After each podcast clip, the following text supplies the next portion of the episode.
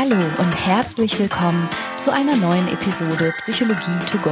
Das ist dein Podcast für hilfreiche Gedanken und Impulse direkt aus meiner psychotherapeutischen Praxis. Hallo und herzlich willkommen von uns beiden heute wieder mit Christian und Franka zusammen. Eine neue Episode Psychologie to go. Ich sehe was, was du nicht riechst. Ich schmecke was, was du nicht riechst. ja, das stimmt. Das tust du. Das tust du tatsächlich. Dafür siehst du Sachen, die ich nicht sehe. Zumindest nicht zum gleichen Zeitpunkt. Und du hast auch Wahrnehmungen, die ich nicht alle teile. Aber bevor es jetzt hier super spooky klingt,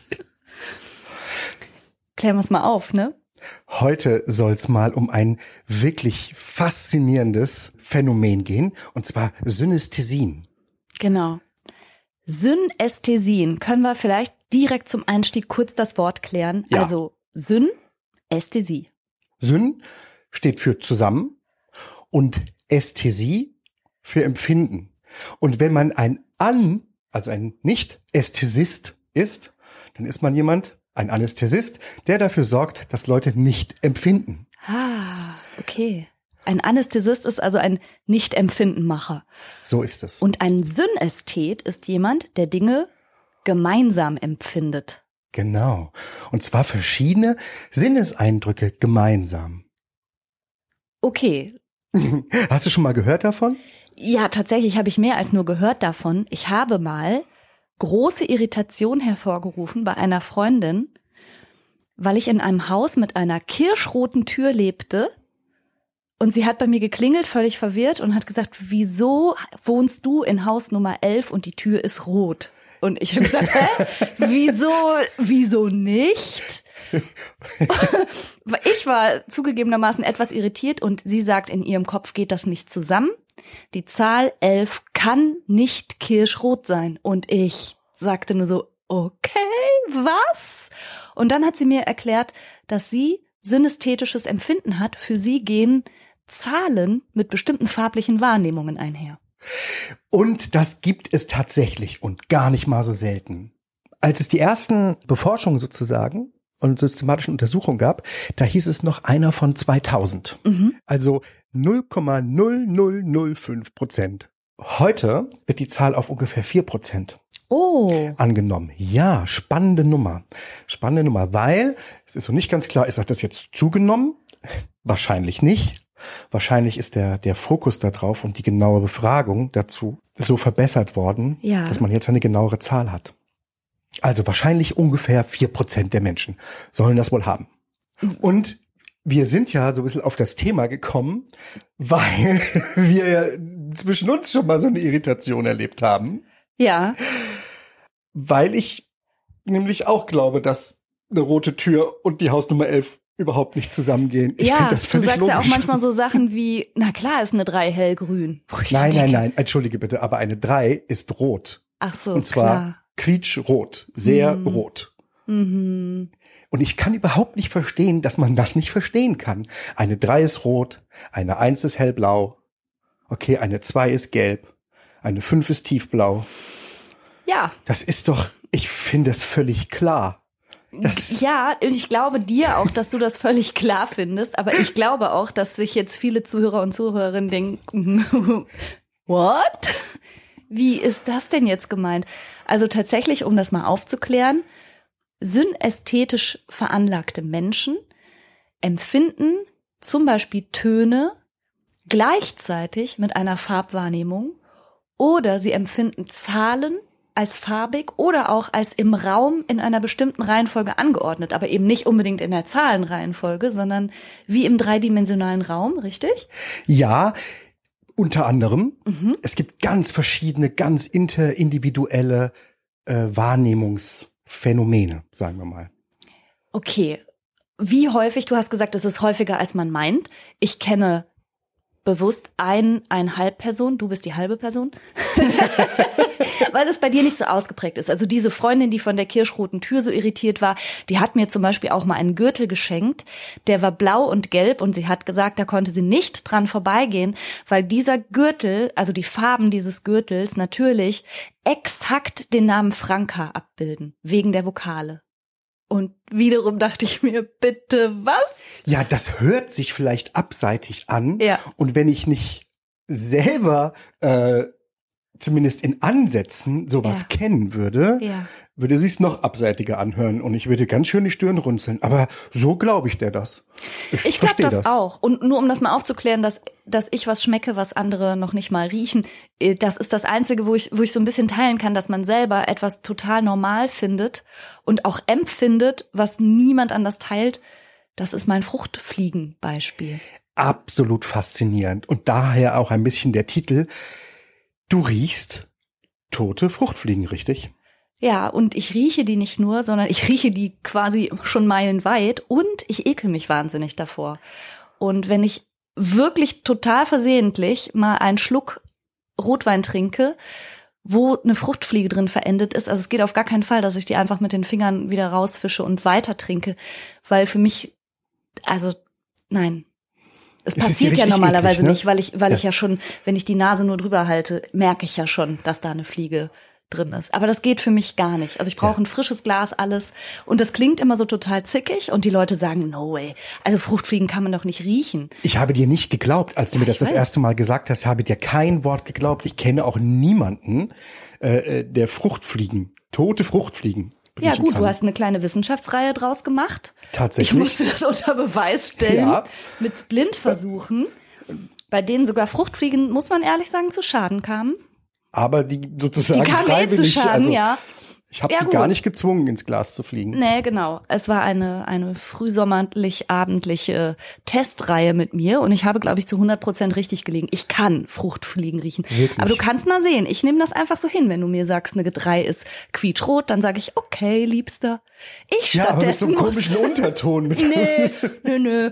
Ich glaube immer alles. Aber ich muss das direkt unter Beweis stellen. Aber das ist das Einzige, was ich kann. Und das ist, glaube ich, keine Synästhesie. Das ist, Nee, nein, das ist, das ist einfach eine keine Geruchswahrnehmung. Das ist eine äh, besondere Fähigkeit, Geruch wahrzunehmen. Da hast du wahrscheinlich einen speziellen, irgendwie genetisch begründeten mh, Andersbau als andere Menschen. Aber das hat mit Synästhesien gar nichts zu tun. Nein, außer das ist- vielleicht insofern, dass, dass es eben eine sonderbare Wahrnehmung ist, die nicht jeder teilen kann. Und das haben synästhetische Menschen halt. Die sorgen für Irritation oder Unglauben. Ja, die haben halt ähm, eine Sinneswahrnehmung und gleichzeitig noch eine andere dazu. Mhm. Und das gibt's in relativ, äh, wie gesagt, vielen verschiedenen Variationen. Was gibt's denn für Variationen? Also das ist ein bisschen spannend, weil die Synästhesieforschung ähm, noch nicht so besonders alt ist. Also so richtig beschäftigt wird sich erst seit ungefähr 20 Jahren damit. Ach so. Ja. Es ist zwar so, dass schon 1690 der englische Philosoph John Locke einen merkwürdigen Fall beschrieben hat, ähm, wo, wo wohl ein Blinder erzählt hat, dass er jetzt weiß, was das Wort Scharlachrot bedeutet, weil es dem Klang einer Trompete gleicht. Oh. Ja, okay. Okay. Das ist so eine, eine Anekdote, die beschrieben ist. Aber tatsächlich, wo du gerade sagst, so 1600 und so, ich habe Synästhesien vor allen Dingen in Zusammenhang mit Komponisten, glaube ich, auch schon mal gehört. Von wem wird denn noch mal gesagt, er habe beim Komponieren gesagt, so hier muss noch ein bisschen mehr Gelb rein und noch ein bisschen mehr Grün. Also irgendein Komponist war, glaube ich, auch Synästhet. Und in dem Zusammenhang hatte ich das auch schon mal gehört. Interessant, dass das erst so kurz beforscht wird. Ähm, viele äh, berühmte Leute sollen Synästhesien empfunden haben oder Synästheten gewesen sein und Komponisten erst recht. Also da gehört Rimsky-Korsakow dazu oder Leonard Bernstein oder ähm, Franz Liszt. Ach, guck. Ja. Oder auch ähm, jetzt ähm, Lady Gaga soll dabei sein zum Beispiel. Oder von Billy Joel wird's auch gesagt. Ach komm. Ja. Ja. Schwierig nachzuweisen. Ich habe jetzt da auch keine, keine so ganz validen Quellen für. Ja. Aber einige berühmte Leute sollen dabei gewesen sein. Und jetzt mal ehrlich, gehörst du gemäß den Kriterien zu den Synästheten oder nicht? Woran macht man das denn fest? Wer, wer bezeichnet sich denn überhaupt als Synästhet? Also erstmal als Synästhesie bezeichnet man die Kopplung von zwei oder mehr eigentlich physisch getrennten Wahrnehmungssensationen, sagen wir ja. Ne? Also von Hören und Sehen oder von haptischem Fühlen auf der Haut sozusagen und ja, eine ne Farbe sehen. Oder, und das ist das, was ich am ehesten habe, wenn ich es denn so wohl hätte, Das ist die sogenannte Graphem-Farbsynästhesie. Das bedeutet, ich sehe einen, eine Zahl, bei mir sind es Zahlen, sehe oder begreife die Zahl als solches und habe dazu ja so eine Art Farbempfindung, könnte man sagen. Aber du siehst jetzt nicht vor deinem inneren Auge sowas wie eine grüne Leinwand oder so, sondern du empfindest die Farbe oder wie meinst du das? Wie habe ich mir das vorzustellen? Ich kann das gar nicht so richtig gut erklären. Auch ähm, ich habe im Verlauf, das erzähle ich gleich nochmal, habe ich auch so einen Test gemacht, wo sehr genau und für mich völlig erstaunliche Sachen, über die ich noch nie nachgedacht hatte, gefragt worden sind. Ähm, ich kann es dir nicht sagen. Also für mich bedeutet eine drei, eine drei ist rot, eine drei und zusammen mit Blau ist, das geht nicht. Und ähm, als wir uns mal, das ist jetzt schon eine ganze Zeit her, das erste Mal drüber unterhalten haben, da war ich auch bei, bei sozusagen für falschen Kombinationen so etwas irritiert, so wie deine Freundin vor der roten Tür. Also Ja. wird- das ist, das ist wie eine, eine Disharmonie auf dem Klavier sozusagen, ne? Wenn Ja. man zwei nebeneinander liegende Töne spielt, das hört sich nicht an. Es Gilt das nur im einstelligen Bereich? Oder was ist denn zum Beispiel mit einer 13? Ich meine, wie viele Farben kann man im Kopf haben für, für Zahlen? Warum auch immer ist eine 13 kariert. Hm. Schwarz-grün kariert? Ja, in meiner Welt nein. Aber egal. Okay, das es gibt heißt, viele das Zahlen, über die habe ich noch nicht nachgedacht oder ich habe das noch nie äh, sozusagen geprüft. geht das mit beliebig hohen Zahlen, dass du da ein Empfinden zu hast? Ich glaube nicht. Okay. Nein, nein, eine beliebig hohe Zahl nicht, nicht. weil die, nein, weil ich die beliebig hohe Zahl äh, nicht in ihrer Systematik sozusagen äh, als als Konzept. Ich begreife eine hohe Zahl, 235.112, begreife ich nicht als Konzept. Nicht so wie eine 4. Nicht so wie eine 4. Ja, Eine okay. 4, also das wird, wurde auch in dem Test gefragt, wie denn sozusagen das Empfinden genau zustande kommt und ob man die Zahl als geschriebenes Symbol Ja. sieht oder ob man die Zahl als Konzept versteht und dazu Ja. die, die Farbempfindung hat Ja. oder ob das das ausgesprochene, das Phonem drei, also das die Buchstabenfolge Die sozusagen, die ja. Akustik davon, das auslöst. Und tatsächlich bei mir ist es, wenn das Konzept der Zahl. Okay. Die Frage, die im Test dann kam, war: Wie ist es mit römischen Ziffern? Haben Sie es bei römischen Ziffern auch? Und? Habe ich noch nie drüber nachgedacht, aber ja, das ist das Gleiche.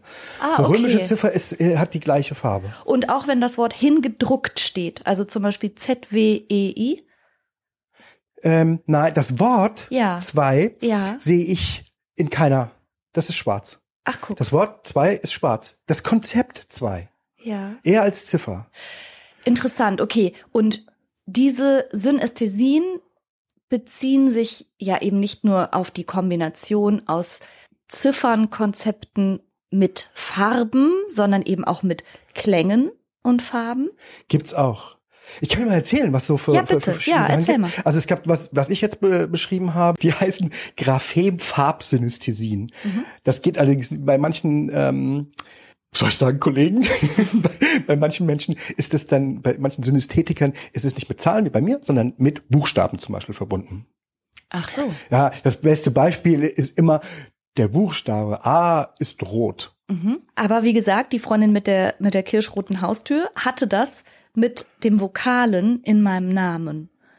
Also die scheint auch Buchstabenfarbassoziationen. Ja, sie kann auch den Klang, das ist haben. die Frage. Wenn es der Vokal ist, kann es der Klang gewesen sein. Mhm. Der Klang geht einher mit einer anderen Sinnesempfindung. Ja, also es gibt so farbiges Hören, Das ist das, was die Komponisten, also was ne, die was ich mal wahrscheinlich gelesen haben. hatte. Ja, genau. Also die hören äh, ein C-Dur-Akkord einfach als lila Mhm. oder halt als blau. Meinst du, das macht die Komposition besser?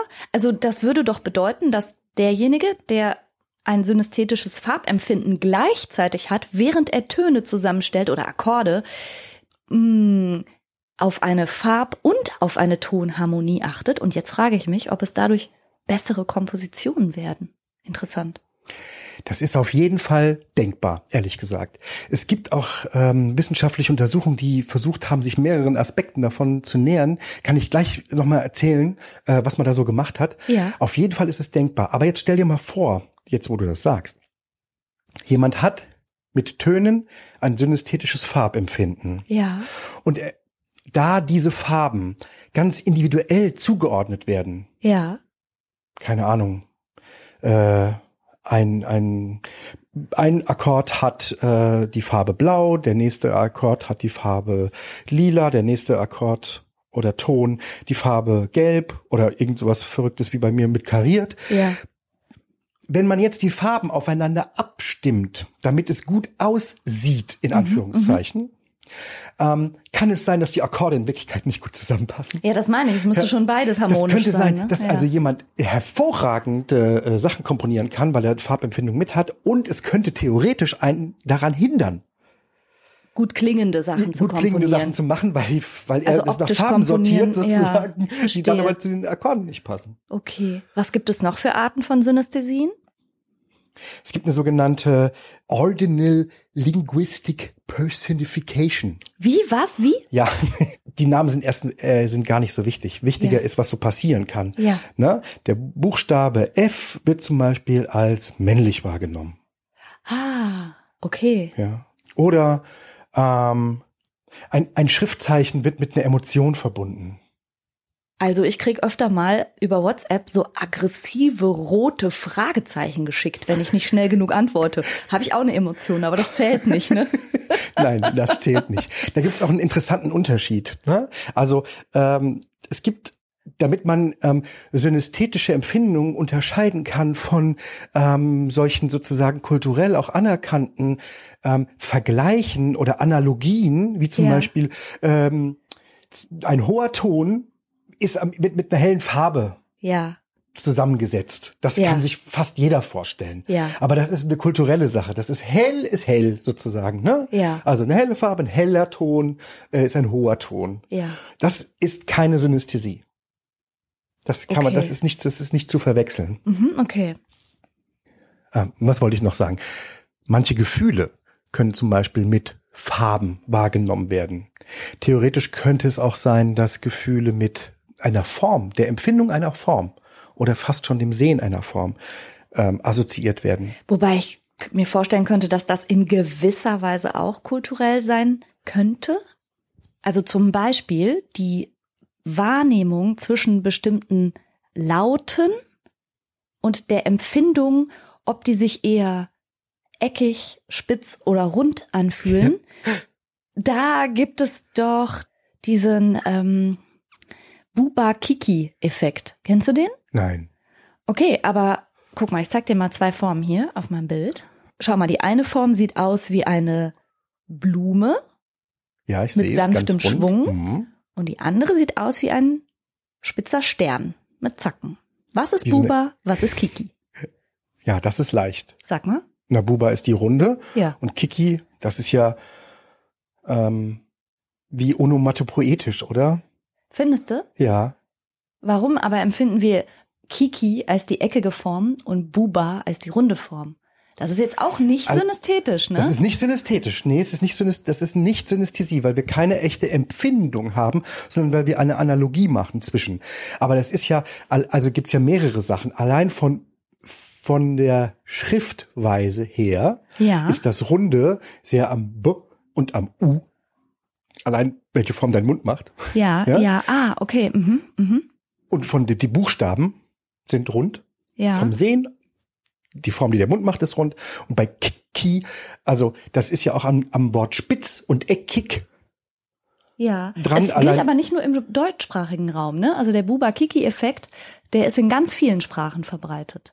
Aber der ist halt nicht, das ist dann eher, glaube ich, so ein allgemeines Es ist Sprachempfinden. es ist was, sowas wie ein Vergleich. Ja, ne? ja. Mhm. Wo man zwei verschiedene Sachen, die miteinander nichts zu tun haben, vergleicht. Aber es ist keine Empfindung dahinter.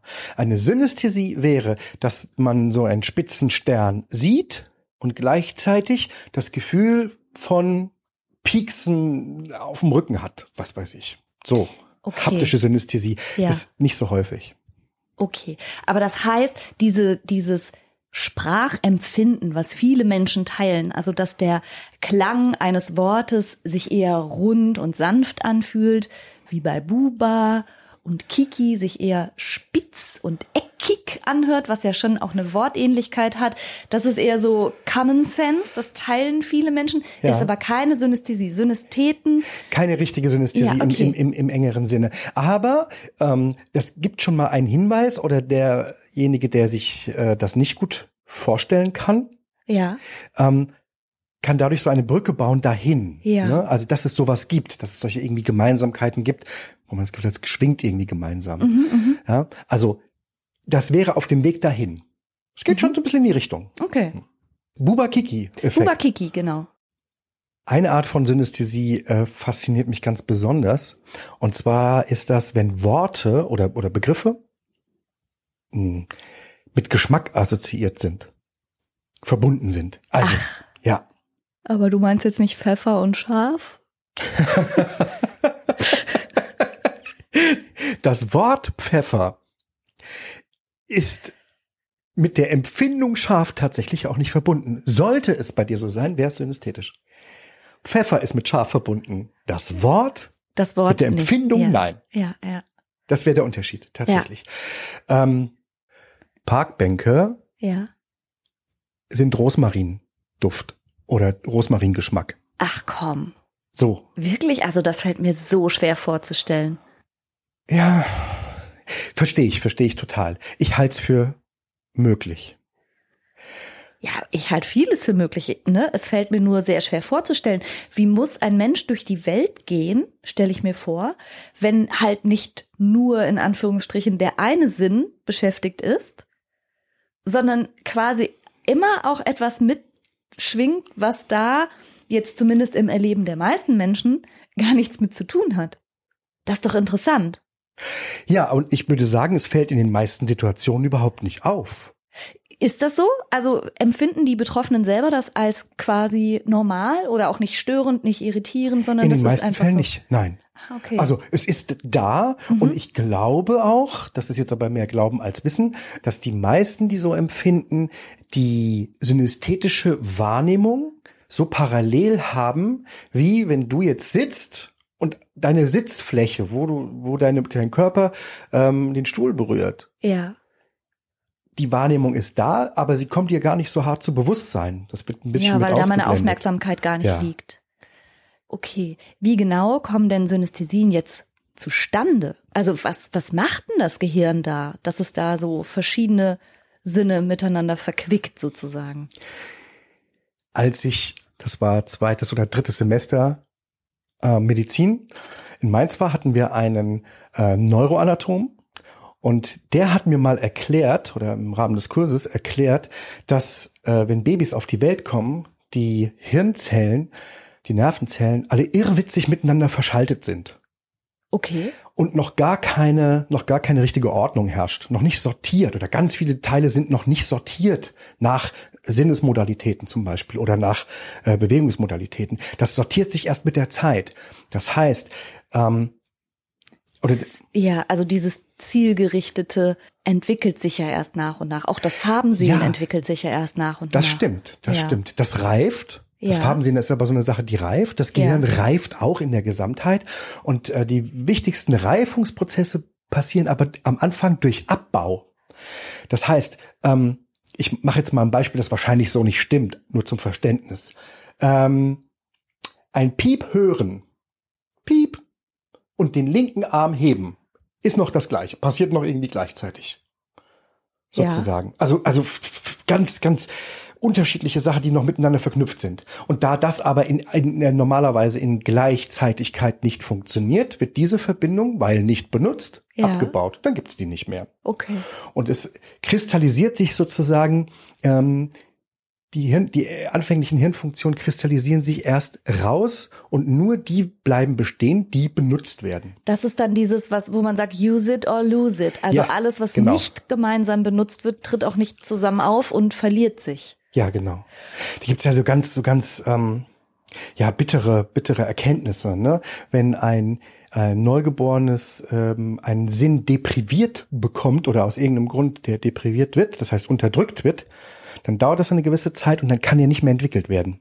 Ich habe das mal gehört. Da hat eine, eine Mutter, die in einer Sekte war, aus irgendwelchen Gründen ihrem neugeborenen Baby die Ohren Zugebunden. zuge, ja, zuge, ich glaube sogar gewachst, also Wachs in die Ei, Ohren ei, gemacht. ei. Und dieses Kind hat halt nie hören Das- können, das weil ist- wenn so das in dem das, ja. sensiblen Fenster so ist, dass dieser Sinn nicht ausreift, dann reift er nie mehr nach. abgebaut. Dann ist das Fenster Genau. geschlossen und dann war's das. Ja, die Nervenzellen, die sozusagen vom Ohr zum Hören, zur Hörrinde gehen, wenn die nicht benutzt werden, ja. verkümmern die und sind weg, für immer weg. Betrifft auch das Sehen, betrifft andere Sachen. Okay, also das heißt, wir kommen zur Welt mit irrwitzig vielen und teilweise auch vielleicht ein bisschen kuriosen Verknüpfungen, die dann dadurch, dass sie nicht gemeinsam zusammengehören und auch nicht gemeinsam benutzt werden, abgebaut werden und auch so nie wieder aufgebaut werden, wenn sie in der Form eigentlich nicht zusammengehören. Also bei, bei einem Wort auszusprechen, muss ich normalerweise nichts schmecken. Und wenn ich einen Ton höre, muss ich dabei eigentlich keine Farbe empfinden. Es gehört nicht so richtig zusammen. Also haben die meisten Menschen das nicht. Aber bei manchen ist es eben doch so. Ja. Zumindest ist das die Theorie, die für mich am ansprechendsten. Gibt es nicht Ist- diesen Satz Fire together, wire together? Also wenn Nervenzellen gemeinsam miteinander Ja. feuern, dann gehen sie auch eine Verbindung ein. Das ist auch tatsächlich so. Ja. Also das ist, das ist ganz anatomisch, äh, ist das so. ja. Da, wirklich, man sagt ja, in der Morphologie passiert dann was. Und das liegt daran, dass immer da, äh, wo eine Nervenzelle feuert, also wo ein Strom durchläuft, ja. ähm, werden, werden ähm, Wachstumsfaktoren sozusagen ausgeschüttet. Ein Ja. bisschen. Und die Modellvorstellung, die da hilfreich ist, wenn daneben eine Nervenzelle ist, die auch gerade feuert, Genau. schüttet die auch ein bisschen Wachstumsfaktor aus. Und wenn sich dann, und dann bilden sich sozusagen kleine Beulen. They ne? fire together, they wire together. Genau, und dann wachsen die an der Stelle zusammen. Wenn die immer Okay. zusammen gefeuert werden. So kann man klassische Konditionierung erklären. Ja, genau, genau. Okay. Und aber jetzt noch mal eine Frage. Zahlen lernt man als Mensch doch eigentlich spät im Leben. Ja. Also Zahlen, wann beginnt man denn zu zählen mit Kindern? Also ja, wobei, eins, zwei, drei und Ja, so, also im einstelligen doch, ne? Bereich ist es doch, ja, fällt mir gerade auf, ist es schon noch relativ früh. Es ist auch nicht gesichert. Es ist auch nicht gesichert, ob äh, sich das nicht auch im Kindesalter vor allen Dingen noch entwickeln kann. Ja. Es gibt sogar äh, spezielle Formen, die betreffen höhere Denkleistung ähm, im Sinne von eine, sich eine Strategie ausdenken oder sowas, ähm, die dann auch noch mit einer synästhetischen Wahrnehmung verbunden sein können. Eine bestimmte Strategie, die ich habe, ein Gedankenablauf sozusagen, ist mit verschiedenen Formen. Äh, Viereck, Fünfeck oder sowas assoziiert. Das ist interessant, weil es gibt ja so Gedächtnistrainer, die einem empfehlen, also das, was bei Synästheten quasi wie automatisch zu passieren scheint, empfehlen die einem ja, dass man Zahlen mit bestimmten Bildern verknüpfen soll. Also zum Beispiel die Eins ist ein Baum, die Zwei ist ein Kippschalter, die Drei ist ein dreibeiniger Schemel, die Vier ist ein Auto mit vier Reifen. Du merkst, ich habe das mal exzessiv betrieben. Dieses Gedächtnistraining ist kein Witz. Die Fünf ist natürlich eine Hand wegen der fünf Finger und so weiter. Und dann übst du das. Du übst ganz doll, diese Zahlen mit Bildern zu verbinden Ja. in der Absicht, dass wenn du dir dann zum Beispiel eine lange Ziffernreihe merken möchtest, dass du dir dann eine Geschichte mit den Bildern überlegst und dann hast du am Ende die Geschichte im Kopf. Das behagt unserem Gehirn. Unser Gehirn kann sich Geschichten super merken und dann kannst du über die Geschichte quasi rückwärts die Zahl wieder erschließen quasi. Also das Okay. Gehirn merkt sich das gut. Und weil ich mir ja Zahlen so super schlecht merken kann, einfach nach wie vor, habe ich das mal total doll geübt. Mit Bildern. Also dann, ne, wie gesagt, die Eins ist der Baum und so weiter. Da merkt man aber heute nichts mehr von. Ja, nun.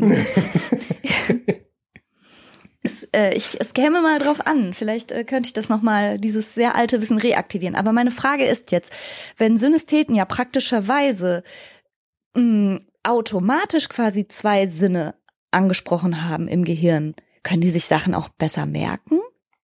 Die Antwort lautet ja. Wirklich? Also den Tests nach, den wissenschaftlichen Tests nach und den Untersuchungen, die dazu gemacht wurden, scheint es tatsächlich so zu sein.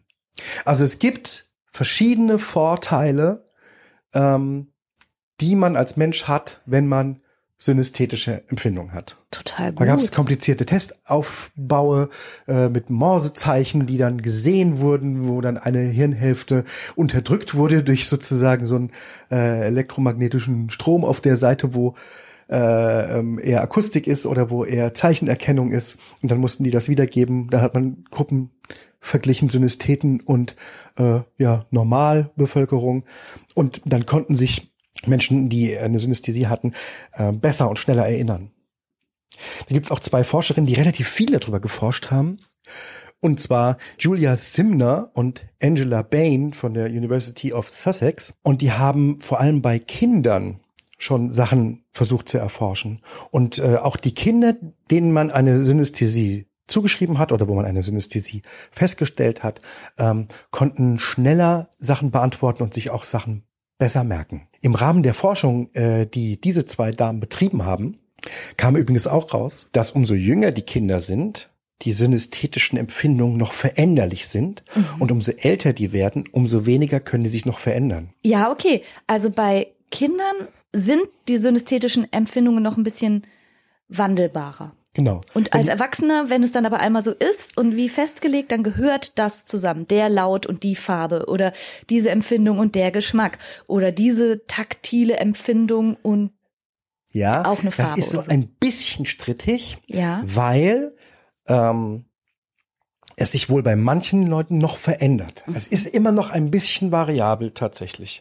Es ist offensichtlich nicht ganz hundertprozentig festgelegt. Interessant. Sondern da geht noch was. In den Untersuchungen mit den Kindern kam es übrigens auch raus, ähm, dass sich viele Synästhesien verloren haben. Es ist wohl so, dass es bei Kindern häufiger noch auftaucht. Aber das entspricht ja deiner Theorie ein bisschen, dass wenn im neugeborenen Alter da noch unfassbar viele Verknüpfungen sind, die erst nach und nach abgebaut werden, wäre das ja schlüssig, dass Kinder verstärkt Synästhesien hätten und auch noch alle möglichen Empfindungen miteinander verknüpft sind. Ja, würde dafür sprechen. Ja, okay. Tatsächlich. Also ich fasse nochmal ganz kurz zusammen. Auf anatomischer Ebene scheinen Synästhesien dadurch zu entstehen, dass verschiedene Hirnareale miteinander feuern, mhm. die normalerweise sozusagen so nicht zusammengehören. Und das betrifft alle Sinnesmodalitäten, alles, mhm. was wir empfinden können, witzigerweise aber auch mal Gefühle oder Emotionen.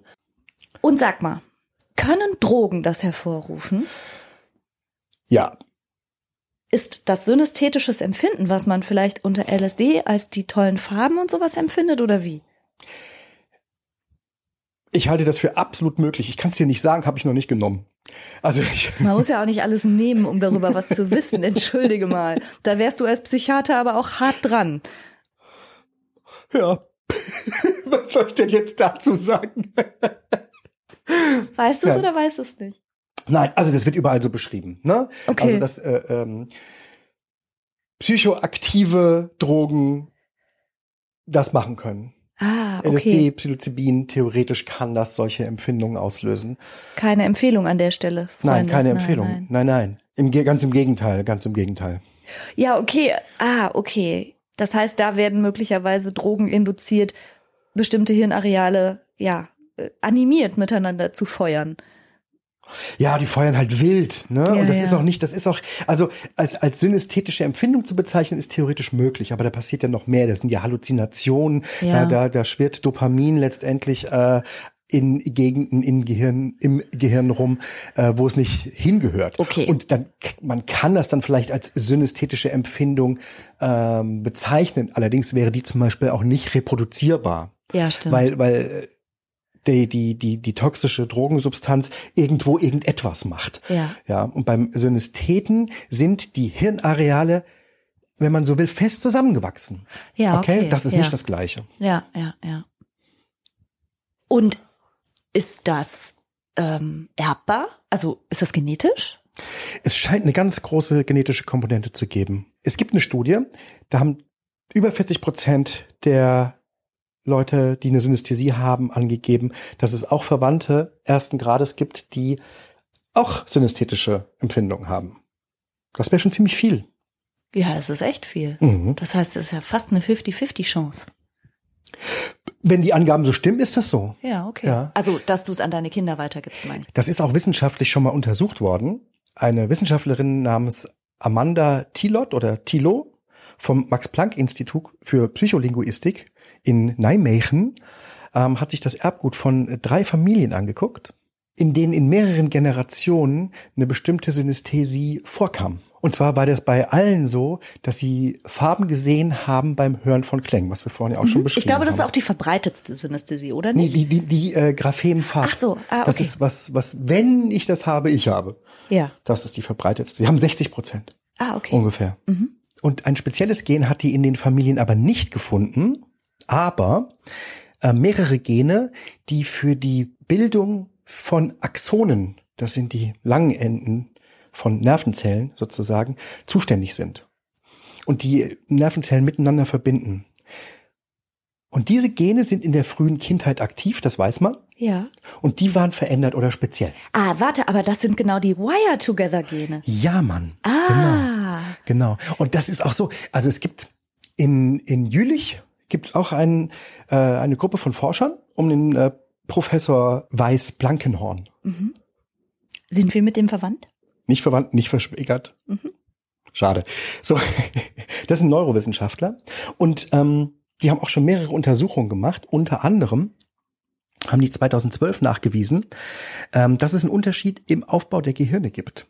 Synästheten haben nämlich vermehrt graue Substanz, ne, die kleinen grauen Zellen, wie wir sagen, im linken Scheitellappen und im rechten Schläfenlappen. Und der Schläfenlappen ist für die Farbwahrnehmung spezialisiert und der Scheitellappen, der macht Verknüpfung von, von Sinneseindrücken.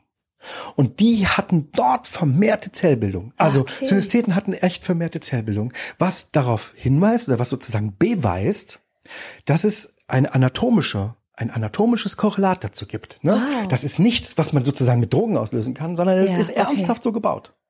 Cool. Und eben offensichtlich das Wire-Together-Gen. Ja, super. Ja, genau. Cool.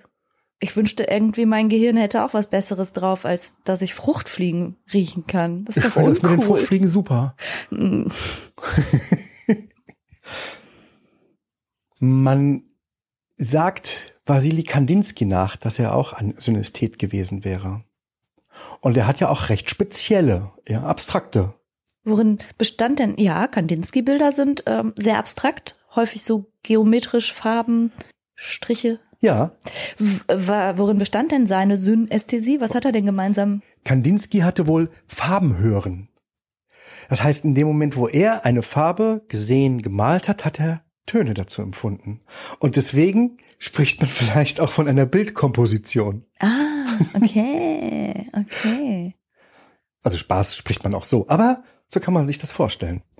Und vielleicht ist das auch so, dass man in seinen Bildern sehen kann, was er gesehen hat, wenn er Musik gehört hat. Ah, okay, spannend, wusste ich nicht. Ja, ne? Aber nee, nie ähm, gehört mit über dieser. Erklärung dahinter ähm, kann man sie, kann man sich die Bilder noch mal ganz anders angucken. Ja, total, cool, schön.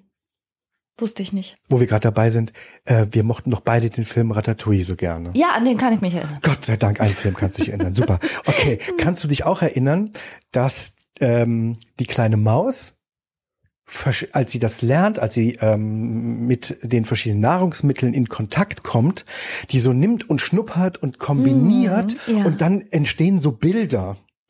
Also es entstehen so äh, abstrakte Bilder von irgendwelchen Farben und Formen, die sich miteinander vermengen und die dann wie explodieren, wie so ein kleines Feuerwerk. Kannst du dich daran erinnern, dass das passiert? Ja, ich vielleicht, ich weiß nicht, ob ich mir das jetzt gerade einbilde und schön vorstelle oder ob ich mich wirklich erinnere, aber ja. Heißt das, die kleine Maus war ein Synästhet? Ein synästhetischer kleiner Der Koch? Comiczeichner, der das erfunden hat, der war Synästhet. Nein, Ja, aber ehrlich, das Ja, finde ja. ich aber schön. Das ist aber echt eine schöne Geschichte. Der heißt Michel Garnier Ja. und der ist wohl Synästhet, ja. Ach toll. Wow, okay. Ich glaube, das gibt mir eine richtig gute Vorstellung, wie das sein muss. In dem Zusammenhang übrigens äh, darauf gebracht hat mich, und das steht auch auf der Internetseite der Deutschen Synästhesiegesellschaft e.V. Ähm, das ist wirklich auch eine saumäßig gut gemachte Internetseite, kann ich jedem empfehlen, der da mehr Informationen haben will. Verlinken Posten wir. wir euch ähm, Genau. den Link in den Show Notes. Cool. Das ist ja super. Ja, was für ein schönes Bild. Auf dieser Internetseite findet man auch ganz viele Verlinkungen äh, zu Seiten und Gesellschaften, die sich mit Synästhesie beschäftigen, auch zu wissenschaftlichen Artikeln beispielsweise. Unter anderem kann man da einen Link zu einem Test finden, der ist zwar auf Englisch, aber prinzipiell auch bearbeitbar. Das ist The Synesthesia Battery. So heißt das eine äh, ganze Testfolge, wo man am Anfang gefragt wird, welche Art denn die vermuteten Synästhesien sind. Und dann wird man immer weitergeleitet und sozusagen auf Herz und Nieren geprüft, ob das denn auch wirklich sein kann. Okay. Ja. Und bei dir ist so ein bisschen knapp, ne? Mein Ergebnis war so ein bisschen knapp. Und das liegt unter anderem daran, tatsächlich, dass ich ähm, für die Ziffer 6 keine mh, sehr genaue Empfindung habe. Und ich wusste auch nicht genau bei manchen Sachen, wie man das ausfüllen muss. Ja. Und es ist aber ganz spannend gemacht. Und neben den vielen verschiedenen Fragen, die sehr genau gestellt werden und über die ich mir selber noch nie Gedanken gemacht habe, das war aufschlussreich und spannend, ähm, muss man bei der Farbgraphem-Synästhesie eine bestimmte Farbe angeben, die man als Empfinden hat, wenn man die Ziffer sieht. Mhm. Und dann wird man immer wieder getestet, dann wird immer die gleiche Ziffer wieder gezeigt und man muss sehr genau die gleiche Farbe treffen. Ja, aber sonst ergibt es ja aus wissenschaftlicher Sicht auch keinen Sinn. Also du bist ja logischerweise kein Ja. Synästhet, wenn du sagst, ach mal gelb, mal grün, mal blau, Nee, mal genau, lila, natürlich ne? nicht, genau. Ja. Genau. Die stellen da zum Beispiel so Fragen, ähm, welches Element die, die Farbempfindung auslöst. Also ist es sozusagen das Phonem und unterscheidet zwischen pH und F. Mhm. Ja, also hast du ein, ein zum Beispiel ein Rotempfinden, äh, wenn du den Buchstaben F siehst Mhm. oder hörst. Und hast du das auch bei pH, nicht nur bei F. Das heißt, meine Freundin, die zu meinem Namen Franka eine bestimmte Farbassoziation hatte, würde vielleicht eine unterschiedliche Empfindung haben, wenn sie den Namen Stefanie mit F liest, als wenn sie den Namen Stefanie mit PH liest? Ja, das ist die Frage. Das wollen die rauskriegen. die Wow, wollen rauskriegen, okay. wenn man Franka mit PH am Anfang und mit K in der Mitte schreiben würde, Genau, mit C-Cup, Franka. würde das ein anderes Empfinden auslösen. Ja, So bei genau mir gehen auch. die das durch. Ja, klar, okay, cool. Boah, wow, das sind natürlich Sachen, habe ich auch noch nie drüber nachgedacht. Und ich habe dann auch gefragt, wie ist die Empfindung, während sie einen Text lesen? Ja. Und da steht die Ziffer 3. Oder wenn sie einen Text schreiben, ist da auch eine Farbempfindung. Und ich habe auch noch nie drüber nachgedacht. Dann die Frage, wie nehmen Sie das wahr? Und zwar gibt es wohl den inneren Monitor, das heißt ein inneres Empfinden der Farbe, oder man ist Projektor. Und wer Projektor ist, sieht die Farbe außerhalb. Und wenn man dann zum Beispiel in meinem Fall die Ziffer 3 sieht, tatsächlich auf Papier, hat ein Projektor-Synesthet zum Beispiel ein rotes Feld über der 3, was er sieht, mit sieht. Okay. Oder links daneben. Oder überall. Ja, oder so. ja, ja, ja. Ne? Und ähm, für mich war es schwierig, irgendwie zu beurteilen, das genau zu sagen. Ähm, und wenn überhaupt, dann ist es irgendwie transparent. Also ich bin ein innerer Monitor. Das heißt, du nimmst die Farbe in deinem Inneren wahr, du siehst sie nicht da ich draußen sehe nichts sozusagen. in dem Sinne. Nee. Hm, Interessant, ja. Und auch übrigens, was ich auch gefragt wurde, ob es rückwärts funktioniert. Das fand ich auch so aus ähm, neuroanatomischer Sicht super spannend. Was ist denn, wenn ich rot sehe, die Farbe rot sehe? Ich sehe ein rotes Sofa. Ist das ein Dreiersofa? Nope. Es geht bei mir nicht rückwärts. Es geht in, nur in die eine Richtung. Äh, einer Farbe ist keine Ziffer zugeordnet. Ziffern sind Farben zugeordnet. Ich kann es nicht ändern, es ist halt so. Und ist das auch bei allen Synestheten so oder ist das bei Nee. manchen anders? Es gibt's sowohl als auch. Wow. Wozu das Super Gehirn spannend. in der Lage ist, ne? Der Ja, Wahnsinn. ich bin, ich bin völlig fasziniert irgendwie davon. Es ist mir nochmal ganz wichtig festzuhalten, dass synästhetische Empfindungen überhaupt nichts Pathologisches haben. Das hat nichts mit Krankheit zu tun. Das hat nichts mit psychotischem Empfinden zu tun. Ne, das aus dem Nichts kommt. Das hat auch nichts mit Halluzinationen zu tun. Wenn man Sinnesempfindungen hat, die man hört, die passieren, dann sind das Phonismen. Das sind keine akustischen Halluzinationen. Das muss man unterscheiden. Aber wie würde man das denn unterscheiden? Jetzt mal ganz gesetzt den Fall, ne? Du hast vielleicht ein, eine psychische Erkrankung. Also zum Beispiel eine Depression. Mhm. Und du besprichst mit deinem Psychiater oder deiner Psychiaterin die Symptome und lässt nebenher fallen, dass du auch Farben siehst, wenn du Musik hörst. Und jetzt wäre der Psychiater vielleicht nicht so gut ausgebildet. Das kann natürlich, ist natürlich kaum vorstellbar, aber wie kann er denn unterscheiden, was eine Halluzination ist und was eine synästhetische Empfindung ist? Also eine synästhetische Farbempfindung Ja. sozusagen ist ja nicht unbedingt ein Objekt zu sehen. Eine Halluzination, eine optische Halluzination ist meistens ein Objekt sehen. Ja. Menschen mit optischen Halluzinationen sehen von kleinen Tieren bis zu Katzenwesen, die mit im Bett liegen, über äh, einen Raum voller Leute, was alles nicht da ist. Ja. Das sind meistens keine Objekte, die in der äußeren Welt verortet werden. Also die Halluzinationen sind meistens ähm, Objekte, die im Außen gesehen werden. Oder Stimmen, die im Außen gehört werden oder so. Ähm, Synästhesien sind für gewöhnlich auch kein Stimmenhören. Ganz wichtig. Und haben denn überhaupt die betroffenen Menschen irgendeine Art Störgefühl davon? Also betrachten die meisten das eher als Skill und Superpower, so wie ich das jetzt sehen würde, oder fühlen sich Menschen dadurch gestört und irritiert? Es ist eher Skill und Superpower. Die Belastung, die manchmal Leute empfinden, tatsächlich, ist das Störgefühl.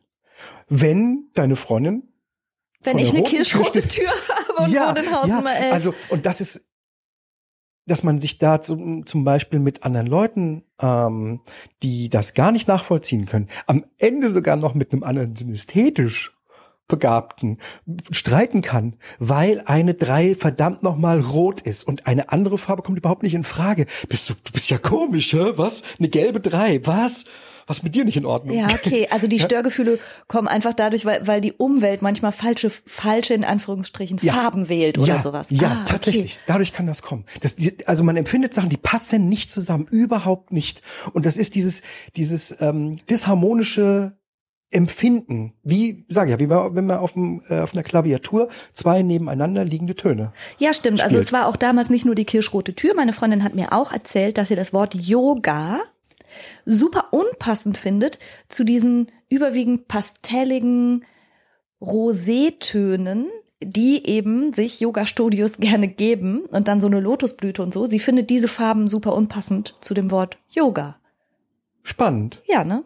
Haut aber genau hin. Also da, das ist, da entsteht ein Störgefühl. Da kann Ja, es genau. ein bisschen irritierend störend sein. Und ansonsten ist es eher günstig. Cool. Wahrscheinlich. Richtig Vielleicht, wir cool. sind ja noch mitten, also die menschliche Evolution ist ja noch nicht abgeschlossen.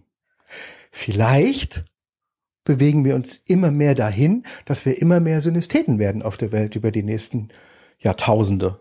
Wow, spannende Vorstellung. Naja, aber wenn das so eine starke genetische Komponente hat, Jetzt muss es nur noch, jetzt muss nur noch ein Überlebensvorteil sein. ja. genau. Cool. Ach, gar nicht Überlebensvorteil, nur Vermehrungsvorteil. Oder so. Cool. Danke. Das war echt super interessant. Ich bin von der Kombination aus Neurologie, Psychiatrie, Psychologie völlig fasziniert, was unser Kopf, unser Hirn machen kann, was es alles gibt zwischen Himmel und Erde. Wahnsinn, ehrlich. Großartig, Ja, oder? unser Gehirn kann echt so einiges. Und übrigens kann man, glaube ich, auf dieser Internetseite auch Termine finden. Stimmt das? Wo sich so synästhetisch begabte Menschen treffen. Ja, Ist Hab ja auch noch nochmal ein schöner Hinweis. ja genau. Aber man kann sich da mal äh, umschauen und ähm, kriegt noch ganz viel Informationen und Tests, ob man zu den Synästheten dazugehört oder eher nicht. Und man kann sich auch äh, tiefergehend damit beschäftigen, wenn man genauso fasziniert ist wie ich von dem Thema an sich. Sehr cool. Dankeschön. Ich hatte mich sehr darauf gefreut, auf dieses Thema tatsächlich. ich Ja. Mein kleiner Nachwuchssynesthet. Man weiß es nicht. Ja. Hat mich wahnsinnig gefreut, mit dir darüber zu sprechen. Wer sich irgendwie angesprochen fühlt oder jemand in der Familie hat, sucht das Gespräch, bleibt neugierig und fasziniert. Und bis zum nächsten Mal. Ver vermehrt euch. Verzeihung, ich habe da reingelabert jetzt. Ich entgleise jetzt wieder albern. Ich entschuldige mich an dieser Stelle und sage jetzt lieber schnell Tschö, tschö. Ich wünsche euch eine gute Zeit. Bis zum nächsten Mal. Bis nächste Woche. Tschüss.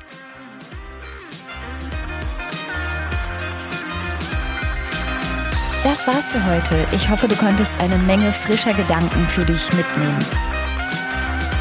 Mehr davon gibt's auch auf meiner Seite www.franca-ceruti.de